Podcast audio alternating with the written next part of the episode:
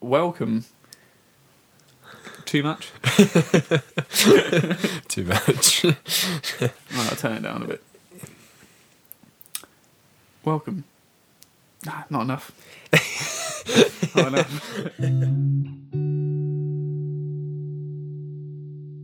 so this week, Tom gave me Fall Out Boy, and I gave him REM. So I gave Cameron Fall Out Boy to listen to, purely for the reason I kind of thought he would not have great deal of fun. but I, I kind of find the music quite fun. So I thought maybe if I could educate him in, in how to have fun, he'd be a better person for it. And you think Fall Out Boy is the solution to that problem? Yeah. Interesting. All right, should we start with REM? Should we start with me? Let's start with REM. That'd be nice. I think it's obvious that everybody in the world has heard of an REM song. Or REM, as my flatmate calls them. REM. Yeah. Oh. Yeah, no. So I listened to REM. That's me in the corner. So I set myself a challenge of listening to all their studio albums before we came to record this. And I succeeded. Which is huge because I consider myself a massive REM fan, and I've never done that. Which is weird because I would have thought if you're a massive fan of something, you would want to find out as much as you can about it. And it's there. You've got Spotify Premium. You can even listen to them ad free Yeah, no. Uh, for only twelve ninety nine a month.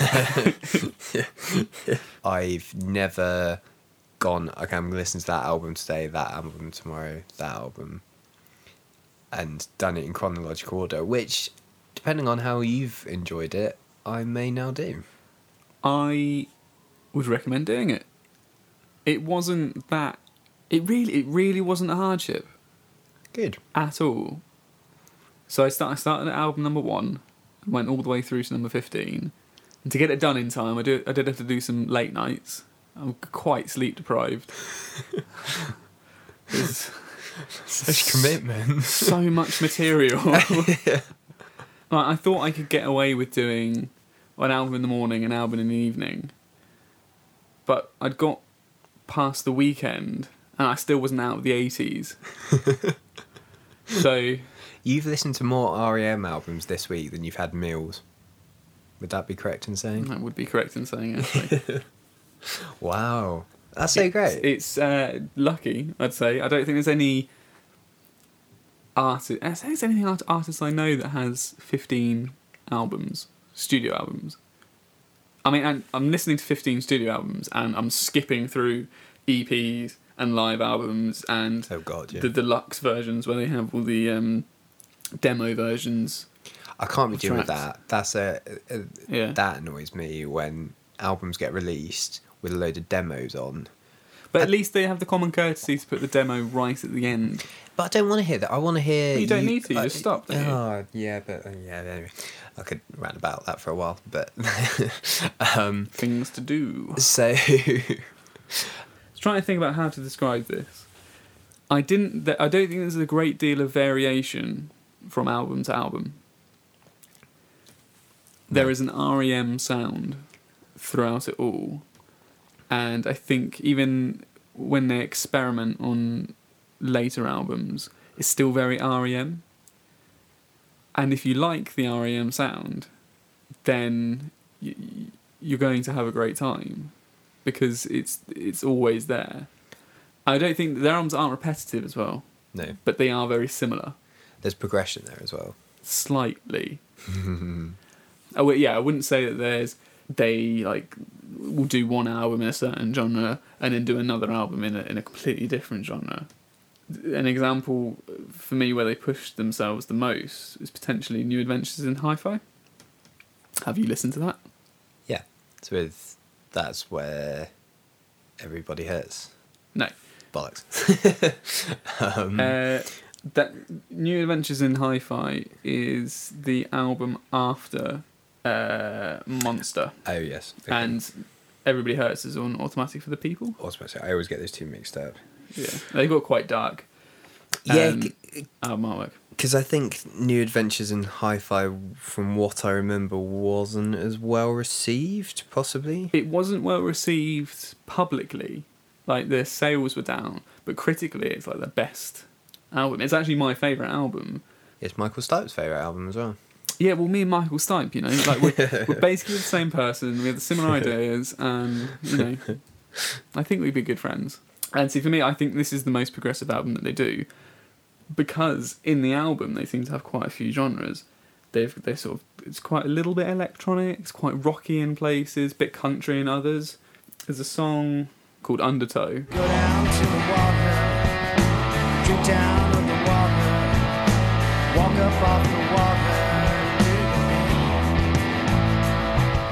Is quite sexy.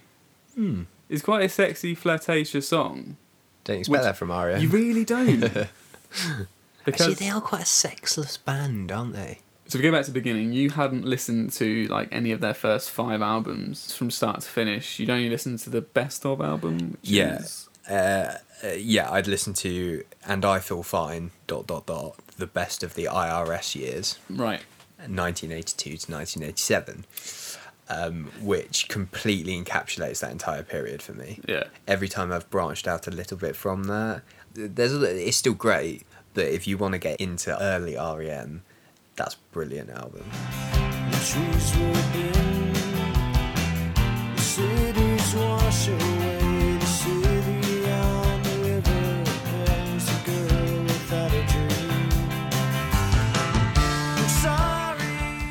So you would recommend not actually listening to their albums, just listen to. Who's got the time for that, Tom? I don't know. Fucking found the time. I care. I care about this podcast. I care about this project. I care about improving myself for you. So they were on the label IRS Mhm. for that time. So that compilation album is literally just the songs from that record label before they moved to Warner Brothers and, as you say, became REM or the But they- public's perception of them. They, I, I mean, this is, I had no idea. I mean, when I realised that their albums went all the way back to 1982, I didn't know what to expect playing that first album, and I was shocked at how REM they sounded. It's incredible, isn't they it? They just sounded like a younger REM, and I'm thinking this is basically the 70s. yeah. And then I sort of, in my head, I had this eureka moment of like, oh my god, they're the godfathers of alternative rock. And then I googled it and realised other people had followed suit with my thought that they are the founders of alternative It's rock. great when that happens, isn't it? Yeah, I was so happy with myself. Because Peter Buck quite often gets asked, was Johnny Marr from the Smiths a massive influence on you? To which he goes, no, because we started about the same time. Yeah, their first four albums went by with it all being completely new material for me, Mhm. and just thought it was brilliant. Any highlights? There are a few highlights. I mean, there are quite a lot of highlights. I have, in fact, thank you very much for reminding me. I have created a playlist, Ooh. sort of starter pack for anybody who's looking to well, start REM. Playlist is, is 64 songs. Take you four hours to go go through. so on the first few albums, uh, you've got tracks like Catapult, Catapult, catapult,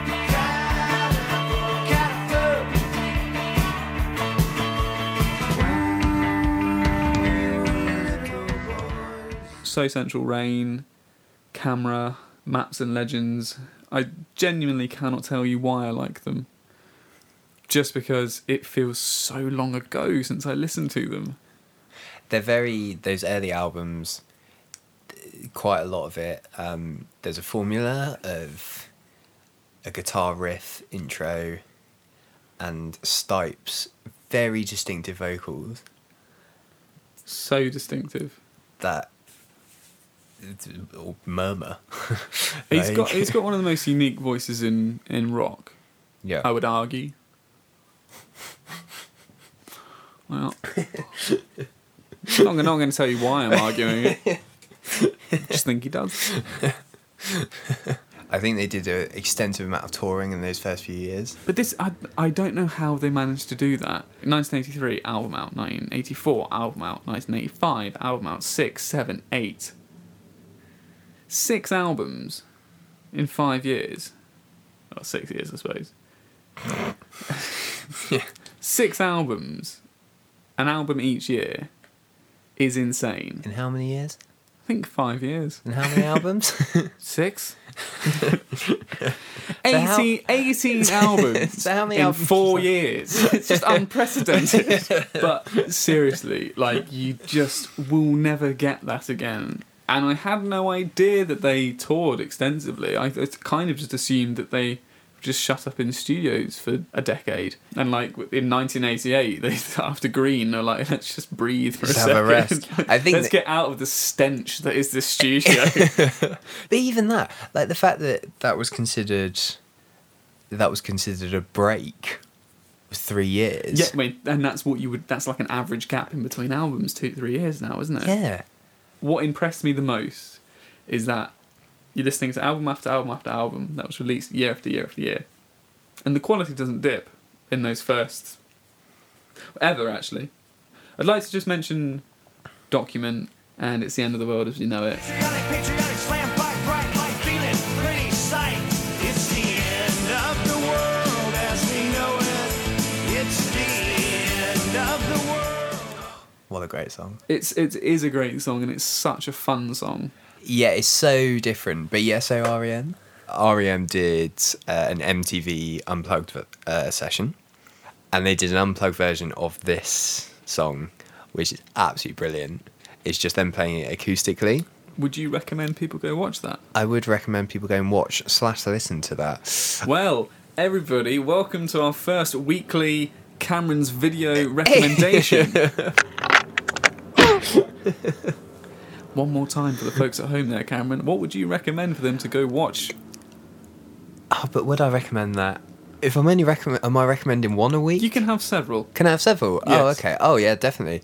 Um, uh, REM, It's the End of the World as we know it, unplugged. Thank you very much, Cameron, for your weekly video recommendation. So when they do it unplugged, it ages it massively by the fact at the beginning he says, "Oh, we had to uh, print the words out on a computer," um, and he proceeds to nail every lyric except one, which I still don't know whether he does it deliberately. He sort of goes, "Da-da-da, and then carries on, but that's just funny. Did you did you see the Spotify adverts that came out a couple of years ago?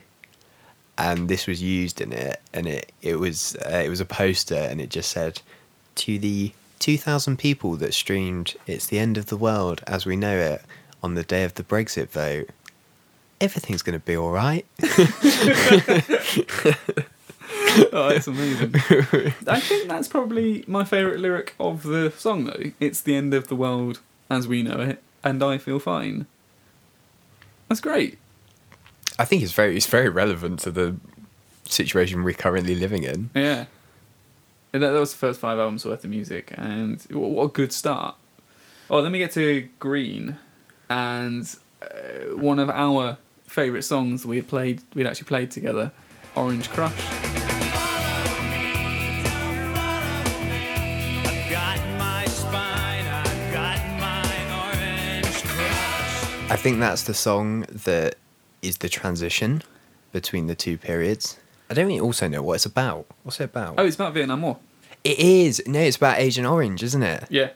Oh, Didn't his, yes. his dad served in uh, Vietnam. Yeah, the, the song's title is a reference to the chemical defoliant Agent Orange, manufactured by Monsanto Corporation and Dow Chemical for the U.S. Department of Defense and used in Vietnam. So that's just some information I have off the top of my head. Yeah, so my highlight of Green is You Are the Everything. Sometimes I feel like I can't even sing. I'm very scared for this world. I'm very which also is part of that transition between uh, between the old and the new REM. So that's uh, the riff of that is a mandolin. Oh, Peter Buck loved a mandolin. He t- discovered the mandolin in the early '90s, and he never looked back. Um, so that I think is a fantastic song. But the next album after Green is Out of Time, which is the album that made REM REM. Such good. That's that's the one I've listened to through the most. So many good songs. I think it's fair to say the most important song is Losing My Religion.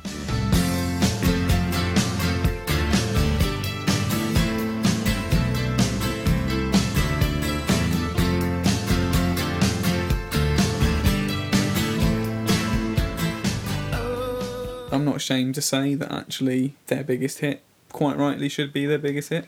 Do you know what it's about? Uh, it's about loving someone who doesn't know you exist. Yeah, it's about. It's not about losing your religion. No, apparently that's that's just a saying. yeah, it's it's uh, stuff's gone so badly. You've you've given up. You've Yeah. given up. You've got nothing. And I think it's an incredible metaphor for relationships and love and stuff like that, um, which I think is fantastic. And the riff, yeah, again, a mandolin. That album as well, so much variety. Shiny, happy people.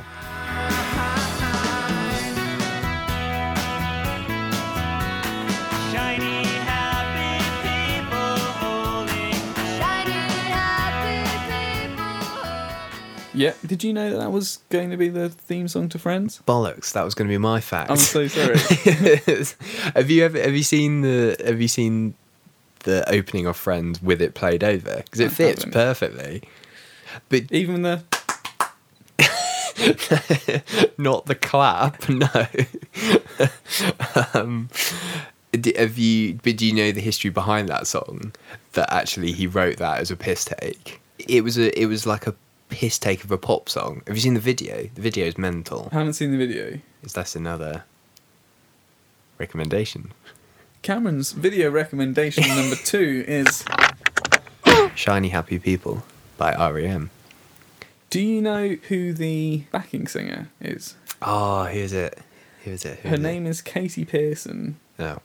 and she is the redhead from the B 52s. They're the band who did Love Shack. The rest of that album, we still talk about multiple bits of that album. What did you think of Country Feedback? was central. I had control. I lost my head. I need this. I need this. Yeah, I loved it. Do you know the story behind it? Yep. That's sufficient. Let's move on. No, I don't know the story behind it. um, so that's that's Michael Stipe's favourite song. Is it? Yeah. Ooh. It's not. It, I don't think it's got the cleverest name in the world Because it sounds like country music. because it's country music with some feedback on it, which isn't particularly deep. Why? Not everything has to be deep. Sometimes a gentle tickle around the appropriate area is just enough. Oh, I've got another video recommendation, Tom. Fucking hell! I feel like we've overdone this feature. So any of the live versions of this on YouTube are beautiful. One of one of which uh, Stipe starts with a section of a poem, and then goes into it into the song. There's another version with Neil Young joining them in it, and he recorded it just improvising. That's amazing. I I mean, I'm. It's one of those things that Is it- is I have, improvised, I have no idea how to. He quote went into the studio with a few things written on a bit of paper, That's essentially improvising, isn't it? You have a uh, you have a brief sketch. and you can almost hear it because there's no there's no song structure to it. It's just a sort of ramblings about a relationship falling apart, and it's just a load of metaphors for that. Yeah. So, um, this shirt don't fit us right, and things like that.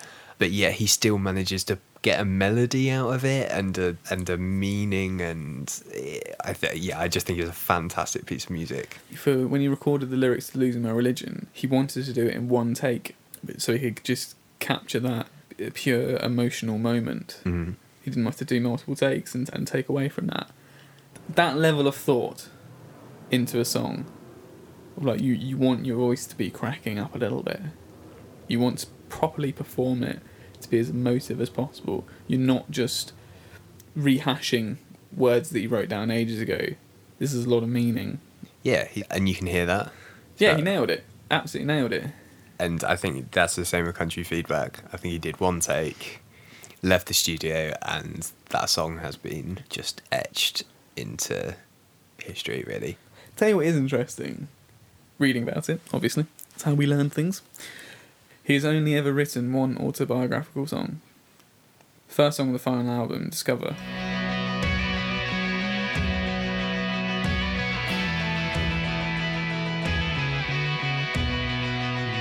Hey baby, this is not a challenge. Just means that I love you as much as I. And he said that's the only autobiographical song he's written. I didn't know that. Yeah, so the rest is just are just stories in his head, thoughts and feelings he has, but then not not particularly related to him. He's just empathetic. Anyway, okay, let's power through. yeah, we Um, should power through. Um, Out of time to automatic for the people, and I think the main track to really talk about. Actually, first thing first, you follow up an album like Out of Time. A year later, a- again, a year later, a year. you come out with Automatic for the People, which has these songs on it Sidewinder Sleeps Tonight, Everybody Hurts, Man on the Moon, Night Swimming. That's just four of a very, very good album. A year. A year. A year. What have we done in a year? We have tried and failed to record a podcast. Night swimming, I need to say, is beautifully written. Night swimming deserves a quiet night.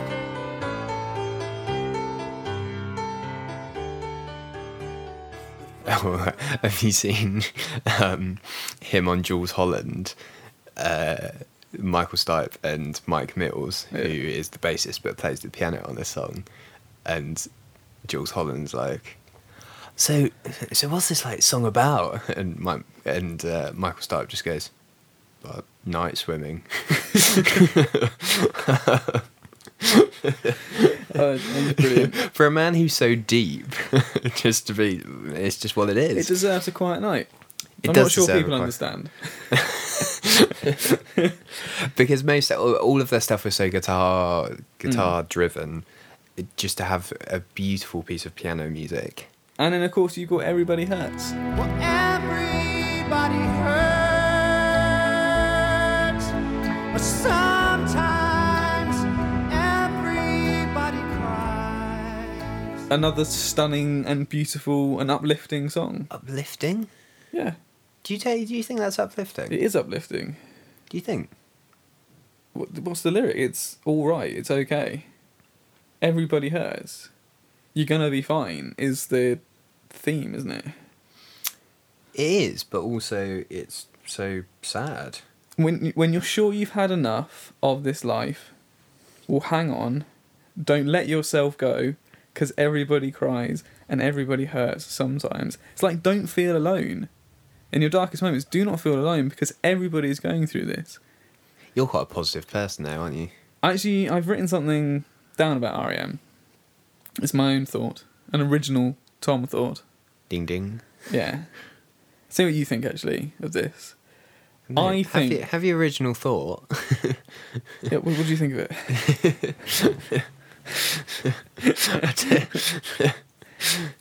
See, I think this band could be your best friend. Uh, they can make you laugh. They can make you dance. They can drag you off your ass to go do something fun. They can make you reflect, and they can drag you from your darkest moments. that's beautiful Do you like that? do i how many of those do i do we drag you into your darkest moments That's why I need REM to get me out. Of them.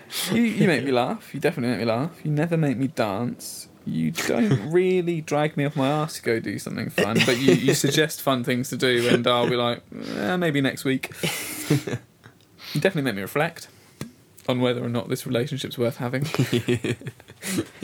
but you see what I mean? They're such a they're such a versatile band. They they they have something for everybody in any particular mood. what's next So Monster was the next one. bit more rocky monster I think it opened with a, a great track. What's the frequency, Kenneth? What's the frequency? Can it the show? Things are drained.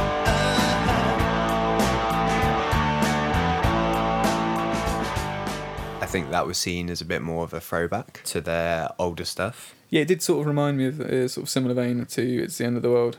But that's what I've got to say about Monster. It's just a nice album. Again, and that uh, the first track was the highlight for me. Uh, New Adventures in Hi-Fi, however, is my favourite album because it has one of my favourite songs by the band, which is Leave.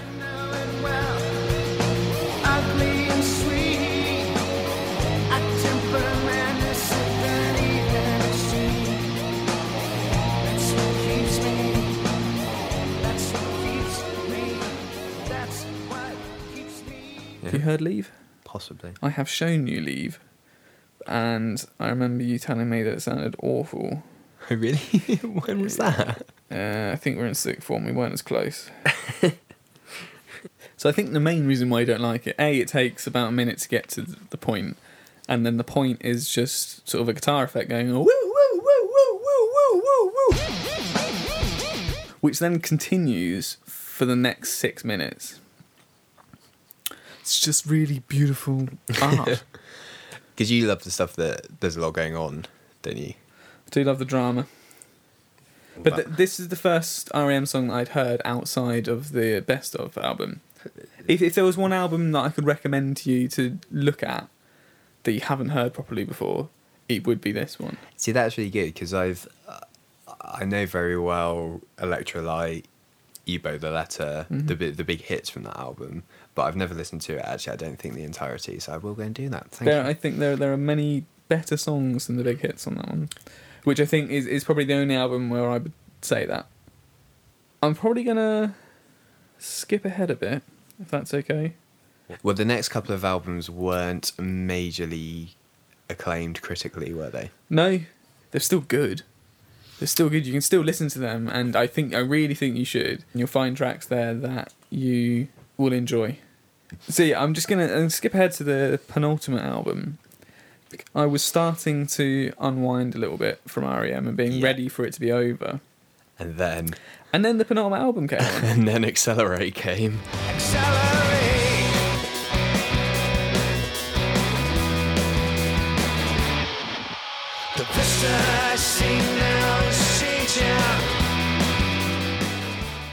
Oh, and it was really good. Oh yeah, so rocky. great. That, that that was their reply Yeah, to everyone saying they've lost it. they hadn't lost it. They hadn't lost so it. They had was doing something else. Oh, so great! I love that album. Why do you love it so much? It's the first one I bought that was just their album, Okay. which shows how late I came to it all. It's such a good album by itself in terms of the as a rock album. They they went back completely to their roots. It sounds a lot more modern. Yes, And it's like cleaned up a lot more. Actually, yeah. Even yeah, I mean, I'm saying it's going back to their roots. It's It- just it's sorry, it's just a great alternative rock album. Yeah, actually, it stands it stands alone. You it really does, and you could put that up against their contemporaries. You could put it up against a Muse album or a Nirvana album or a um or any band of- of the noughties. You're not gonna think, oh, that's a bunch of old dudes doing that. Yeah, So it's definitely worth a listen from start to finish. And I think you just bef- because it's like their final couple of albums, you don't expect it to be this good. and it was the final album they toured. Yes, and and that uh, leads us very nicely onto the final album. Can I say one more thing about this? Maybe it doesn't doesn't matter. Yeah.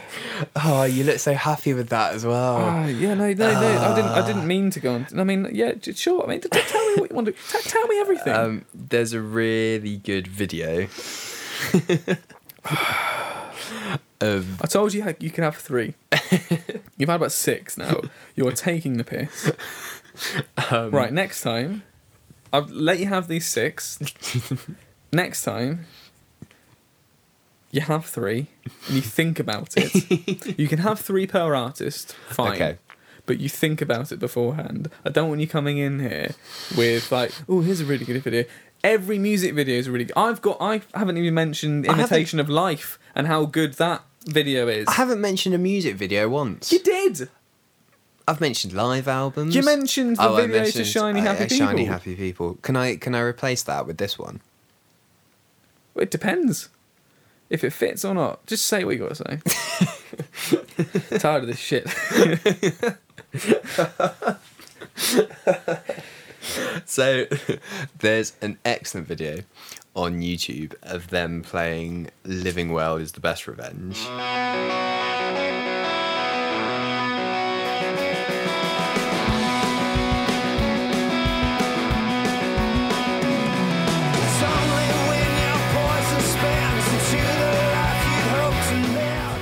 A car. So someone's driving along. No, I understand what a car is.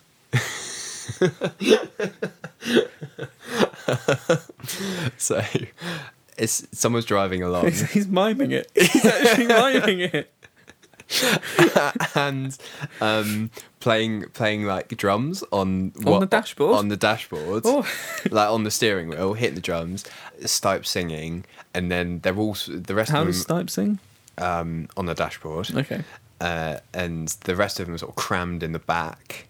And since we're just throwing in random video recommendations willy nilly, you guys should all check out Imitation of Life because it is only a 20 second video clip that is just zoomed in and out of. I've never watched that. You not watched it? No. You genuinely not watched it? No. Oh, Cameron, it's really good. You got Michael Stipe dancing in the corner, Yeah. And then you've just got uh, just a whole. It's like a, a mini story happening. So they'll zoom in on a certain bit of the story, and 20 seconds will happen. Then they'll rewind 20 seconds while they're zooming out, and then zoom in on another thing. And you've got people mouthing the lyrics at certain points. And it's very, very clever.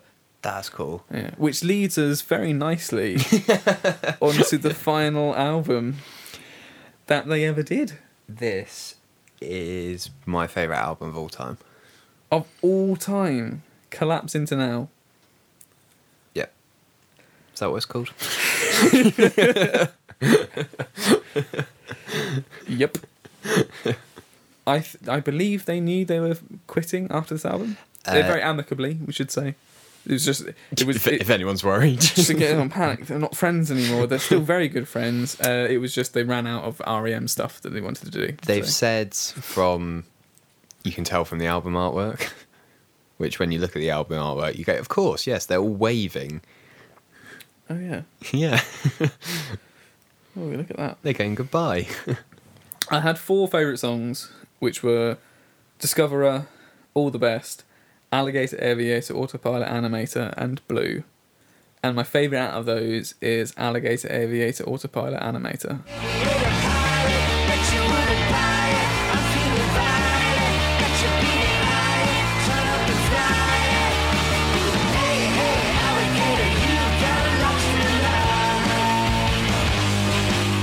I think kind of purely because it's got Peaches on it. yeah. I know you're a big fan, so why don't you tell me more about Peaches? If you've done that deliberately. Yeah. you just gave a little yeah of, does it have peaches on it? what, Geldof? Yeah, it was generally like, It fucks peaches. Sucking on my titties like you wanted me, calling me all the time like Blondie. Check out my Chrissy behind, it's fine all of the time. The video's hilarious. They're going around, a, I assume, some sort of European city wearing like chicken suits. the videos are all a bit weird for that, the final album. Yeah. They did a video for every single one, didn't they? Um, But what a swan song. oh, so good. What a way to go out. And the fact that you haven't listened to uh, all of their albums shocks me. And now I will. Yeah. Now I feel like I have to. You really do. You really should. I mean, like, that's going to be a really good weekend for you. Shall we move on? I need to pee. How was your week? Oh, it was very loud, Tom. Very loud. Do you feel better? I feel quite hyped. Yeah, hyped. Hyped. Huh. Now, I, I gave you specific instructions Which I ignored. to listen to the last three albums and the first album's YouTube series, The Young Blood Chronicles. What did you do, Cameron? Have we said that this is Fall Out Boy, by the way? This is Fall Out Boy. Why do you like them? Yeah, because I was going to say, did did you ever go through an emo phase? No, never at all. But I would say what I like about Fall Out Boy is that they're not emo anymore.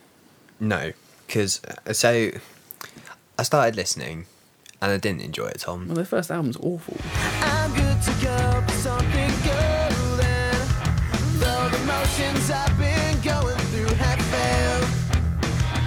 Well, No, Ye- no. yes. So, well, the first album, at the beginning of the week, was not having any of it.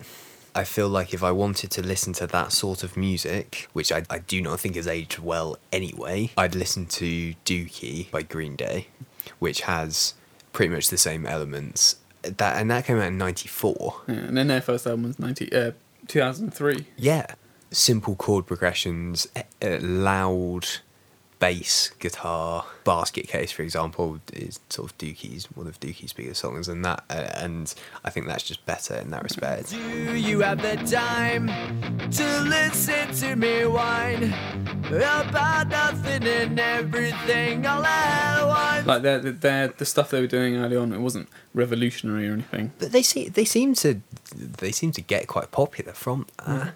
I think certainly amongst our youth groups. I was still into that sort of indie music, but I liked the British bands more. But actually, I listened to that today, and I've let my fringe down a bit this week. I haven't spoken to my parents for a week. I think I've progressed back to that mid-teen stage, and actually, I quite enjoyed it. I had to listen to it on the train earlier. Think actually, you know what? They've got a couple of good songs.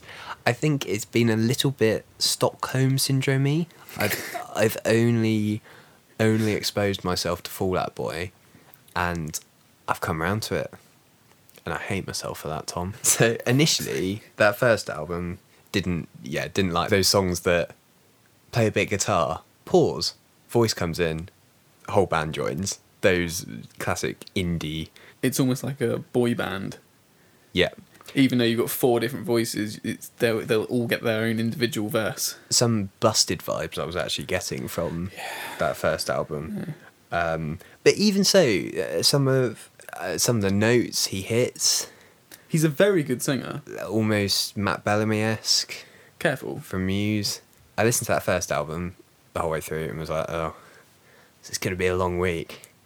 The first line of the first song of the second album, Brothers and sisters, put this record down. Take my advice, cause we are bad news. it's very difficult not to ignore that advice.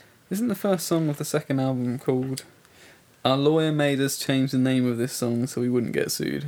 And I, try to find what it is, and I think there's a lot of rumours on what it should be called. I think it's something like My MySpace Ho or something it was supposed to be called. Seems quite tame. and MySpace didn't like that. Oh, I I- see. It's like oh, so it's not like it's actually bad mouthing. But I think I think I think that's a massive rumor. Yeah. Can you imagine if it was called My MySpace Ho? That song would not have been at all relevant now. No, Like, what the fuck is MySpace? I was wondering if you were going to find them quite interesting lyrically. Because the, the main lyricist, bassist, Pete, Pete Yeah. Wentz, I think he comes up with some really cool lyrics. yeah, from the from the first album, I the only lyric I actually wrote down from the entire thing, I read about the afterlife and never really lived, which is in Saturday, which is in the first. It's very good album, lyric. Which I think is quite very good. lyric. powerful. The rest of it, yeah, the rest of it, I didn't. Nothing really grabbed me. Do you Um, find it difficult to engage with lyrics if the music isn't very good? I think if the music there's a lot there's a lot of noise like in this and I literally struggle to hear the lyrics because of his voice and his whiny voice. I have to really really concentrate whereas artists that throw the lyrics in your face and that's all you have to go on an elbow for example there's less background stuff going on. I wasn't listening to the lyrics. So yeah, that that second album, I they start to go a little bit more poppy. Third album, stuck on the gym. I was going, I was walking to the gym. and I was thinking, oh god, okay, I've got through two albums. Let's go three. Starts with a bit of Jay Z popping up. Everybody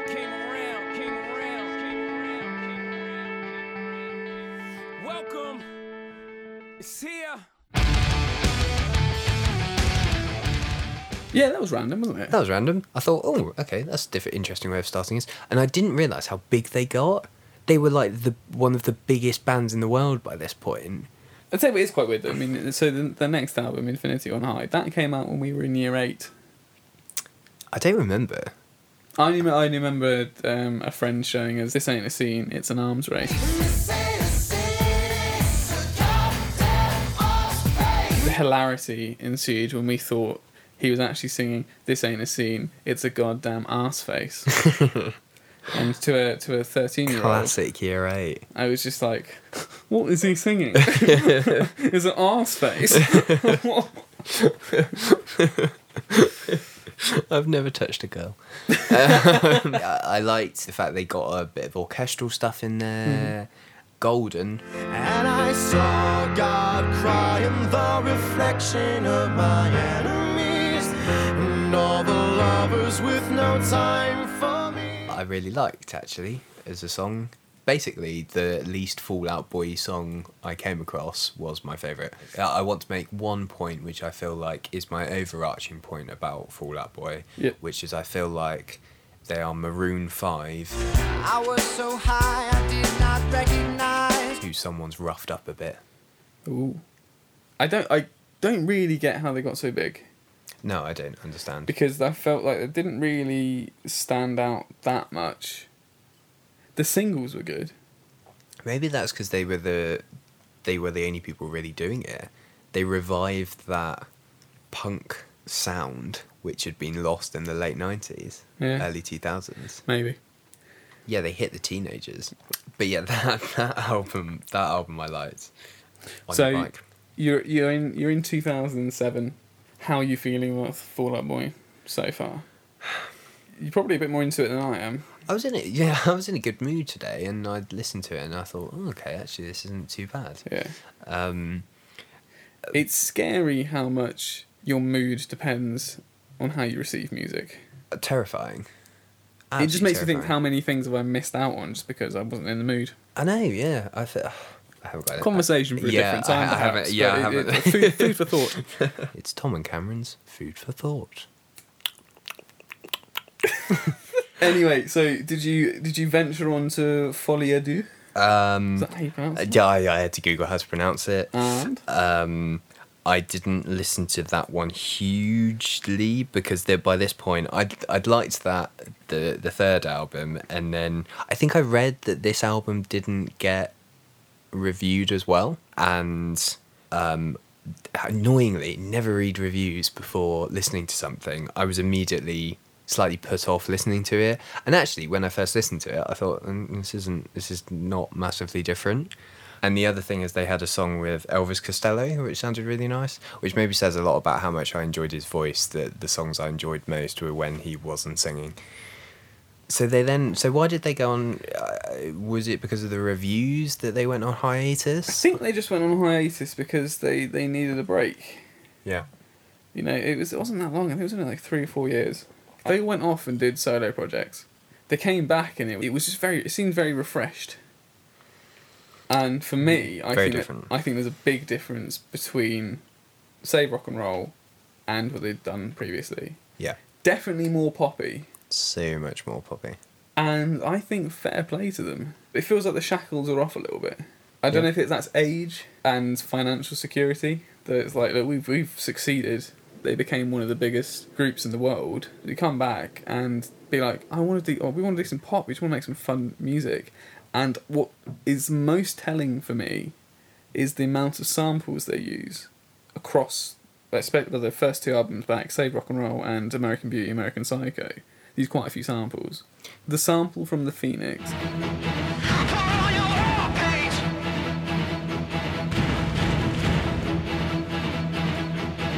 are a riptide to me that's dragging me down. Strike a match and I'll burn you to the ground. is in number four Allegro non troppo by Dmitri Shostakovich.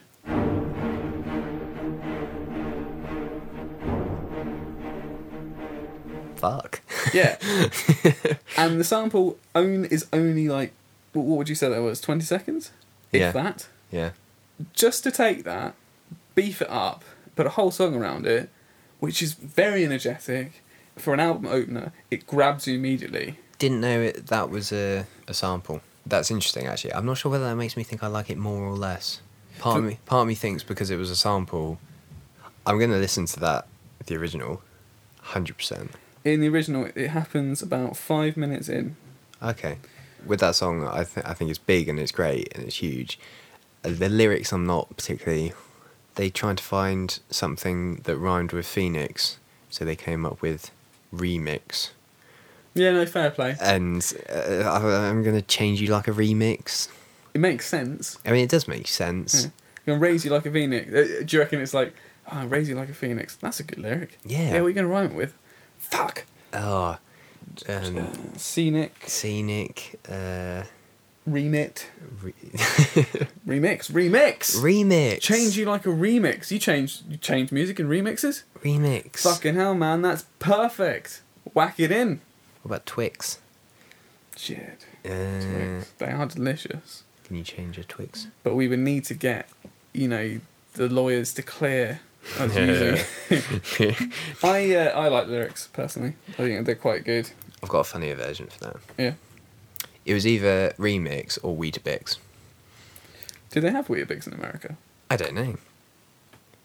You're a bit too confident with funnier. I just for, for me this album's just a bit relentless, in a good way. At the time when I was listening to this, it was somewhere. It was at a time where I needed to get something done, so actually putting on this album where it's a constant beat. There were no pauses. There was no acoustic intermissions that I had to fumble around and skip. That's a good point, actually. It was just very very good, and it got stuck in my head, and I really enjoyed it. And I enjoyed the lyrics, and I enjoyed the drama of it. There was a, there's a lyric in Miss Missing You.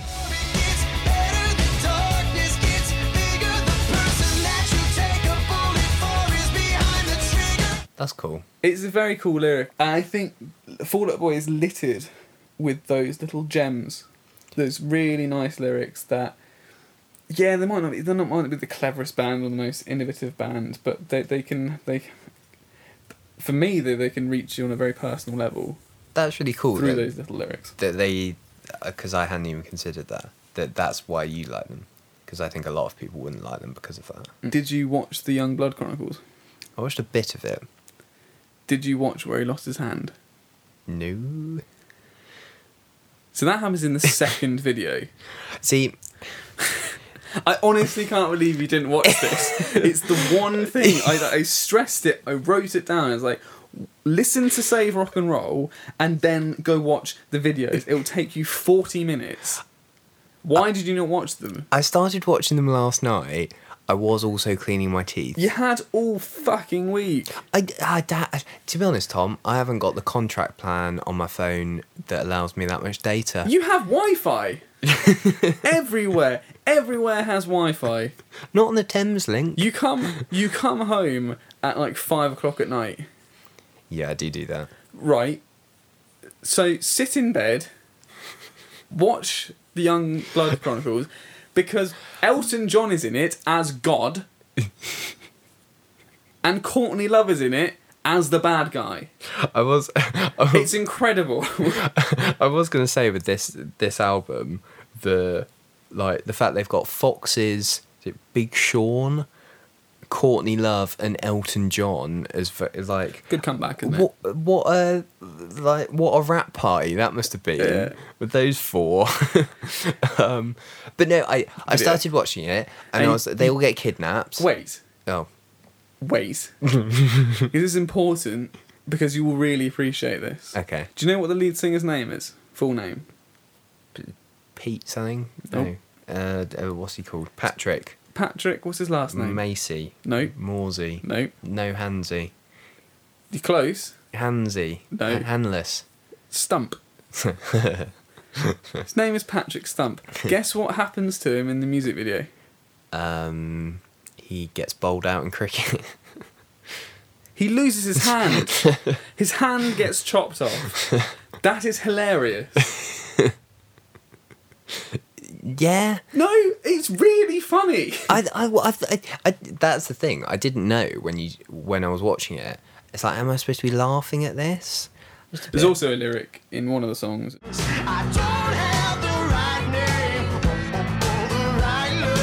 Yeah. Like that's Patrick Stump all over. certainly it? got that right. Yeah. um, that's uh, that. That is in the song with foxes. That's in just one yesterday. Um, for anybody who's curious yeah, no, yeah, no. Sorry, I, I, I, I mean, I start watching it, and I, and I thought, you know what, I'm not that bothered. Fair enough. Um, Each to their own, but you have let me down massively. do do you want anything? you think that's a rock album? no, Okay, good. Carry on. So you loved that album. What were your thoughts when American Beauty, American Psycho? um, didn't think it was as good. Did you not? No, initially Oh, it's pretty similar. Very similar. Centuries is an amazing song. All it will take will go down in history. Remember me for centuries. Uma Thurman is probably my favourite song on that. See, I absolutely despised that when I first listened to it. Uma Thurman or Centuries. Uma Thurman. Really? Um, but uh, I've listened to it a bit more, and ironically, because that's one of the lyrics, it's been I can't get it out of my head. Thurman, bury me till I confess. She wants to dance like Uma Thurman, and I can't get you out of my head. Throughout the entire day, sat at work today, I was just like, I can't get you out of my head. Where's that from? And, and I was like, oh god, it's from Fall Out Boy. And then I, I'm in. The little riff is that that theirs.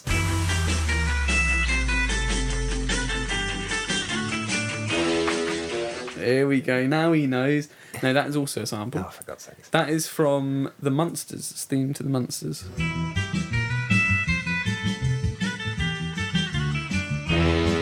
Oh, it is.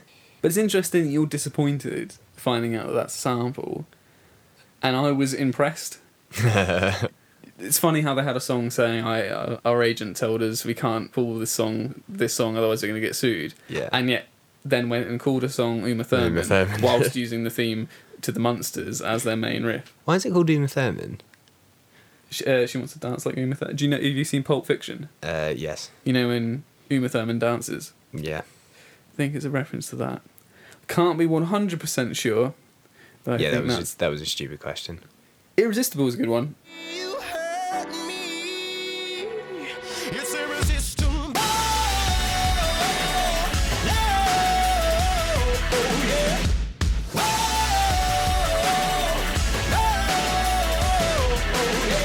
But I actually this this will make you judge me.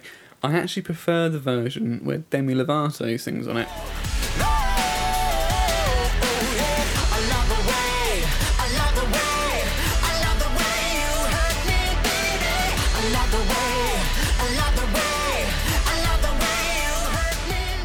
Ultra poppy. It's not a, not a place for judgment here, Tom. It- I was just because I hadn't really heard a lot of Demi Lovato at all.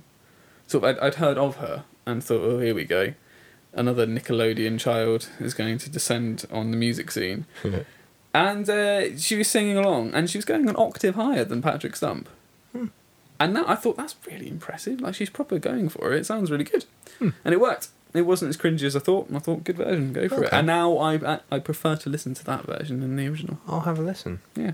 As a comparison with REM, we talked about how Michael Stipe, talks very passionately about his music and like when he's given the lyrics about of losing my religion, he says they're perfect. There's nothing I'd change. It's very confident. Um, Patrick Stump said about this album apparently. All I can say is some people will love it, some people will hate it.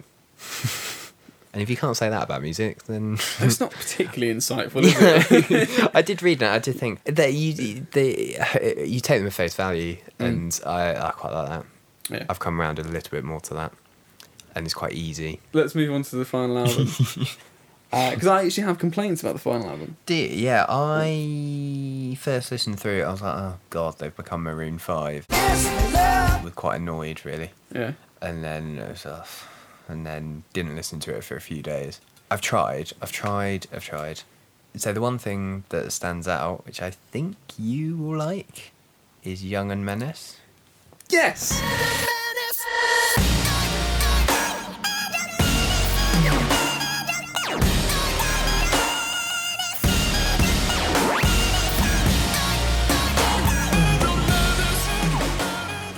That make up for A little bit. I'm really glad you said that. Really glad you said that because this is my one gripe with the album. yeah Is this this was their lead single, yeah Young and Menace, and it came out, and it was very very different. And I was really excited because it was very EDM like, and it was very it was very rock EDM, and it just worked very nicely. And, and what I like about this song is that they sort of have thrown everything into the the chorus. It's very very dynamic because it's such a it's such a quiet start. I often forget myself if I'm listening to headphones. The drummer clearly is having a great time during it. Mhm. Fantastic. Listen to this and thinking, oh, great, this is going to be quite a different album if they've done more of this. Then they release another song uh, a few months later. I think it's Champion.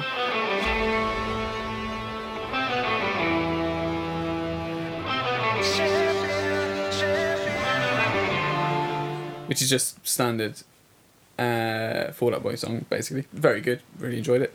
Then they delay their album release for about six six months to a year. why was that Well, they said it's because they're not completely happy with it, and they think it would be unfair to release something that they're not completely happy with. They said it felt rushed, which would be fine. I think this is only my opinion. I think they bottled it. do you think I think they had an album of Young and Menace type songs.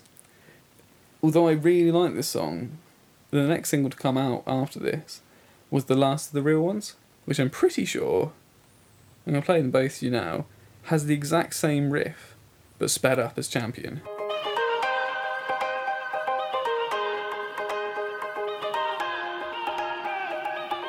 god it is You hear that, right? yeah So when, because at, at the time all I'd got was the singles, so I didn't know the album order, and I thought, oh, maybe they're doing something Coldplay like, because Coldplay would often have like they would repeat lyrics and it would create a Yeah. theme. I thought it'd be quite cool if they did an album with a musical theme. Clearly expecting far too much. and in the album order, you've got the third single, the last of the real ones, at number two, Champion, the second single, number seven, which completely blows my theory out of the water. And I'm wondering, like, people must have noticed. I haven't bothered to Google. I should probably Google it now. um, but I just thought that was really. interesting Why would you do that? so you don't think it was deliberate I think if it was deliberate, they've released the singles in the wrong order. they're different enough to make me think they tried to make it different. if it was on another song, if it was on three songs, that would make that would make me think that it was deliberate. Yeah. and this is kind of what I was expecting. yeah, I didn't notice that at all. You've exposed them, Tom. It seems a bit lazy.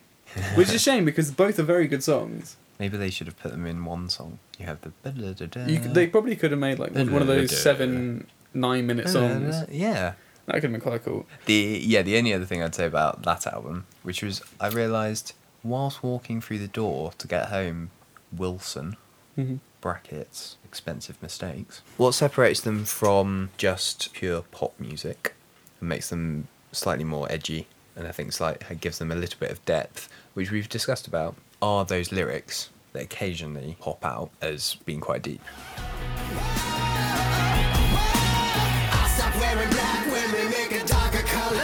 I like that. That's quite a nice lyric. I mean, they repeat it to the point that they, you know, butcher it in a ditch, but um, bit dark. It was quite dark. Yeah. um, um, but I feel I feel like that separates them a bit from classicy pop music because that song is very happy and quite upbeat and uh, sort of gets you going, but has that quite dark lyric underneath it. And quite a lot of their songs have sort of happy tunes, but actually the lyrics are a bit darker. Pete Wentz is bipolar. And he is the lyricist. Yeah. He so he he's the bassist, right? Yeah. Yeah. And Patrick Stump, I think their process is he'll write the lyrics and Patrick will make music to it. Yeah. When I was listening, I was like, oh, okay, maybe that that gives them a bit of distance between your your One Directions. They're definitely better than One Direction. I mean, they're definitely better than One Direction, but uh, that was the point that made me think, oh, okay, there's a there's a bit of separation there. Which decade did you prefer Fall Out Boy in? Did you prefer them as a noughties punk pop band or sort of a 2010s pop rock band? I don't know because I only really liked them today. Is that because you tried really hard? No, I think I was just in a good mood. I had a quite good day at work, so Maybe this caused your good day at maybe work. maybe that was it. Um, I think you need to look at them as separate bands, really. You're gonna listen to them a bit more, maybe. Yeah, I feel like I need to watch those bloody Young Blood Chronicles, or you're gonna disown me. No, I quite wouldn't disown you. I love you. Oh, okay, that's right. Then I went. I'm glad I listened to them because I I thought I was cooler than Fall Out Boy. Turns out I'm not. I don't know why you would ever think that. No, I, d- I Just because you listen to edgy music doesn't make you an edgy person. maybe that's what I'm trying to do, Tom. What are we going to listen to next week? I have to say, I haven't really given much thought to this. How much do you want your mind broadened? I really want my mind broadened. Really want your mind broadened? Whoa, whoa, whoa. I mean, like, not too much. 25%. Twenty-five percent. So I'm gonna give you Frightened Rabbit. I've heard of them. Heard them? Heard them. I've, it, someone else has suggested them to me. I have not listened to them. Great. It's someone else I've ignored on a different podcast.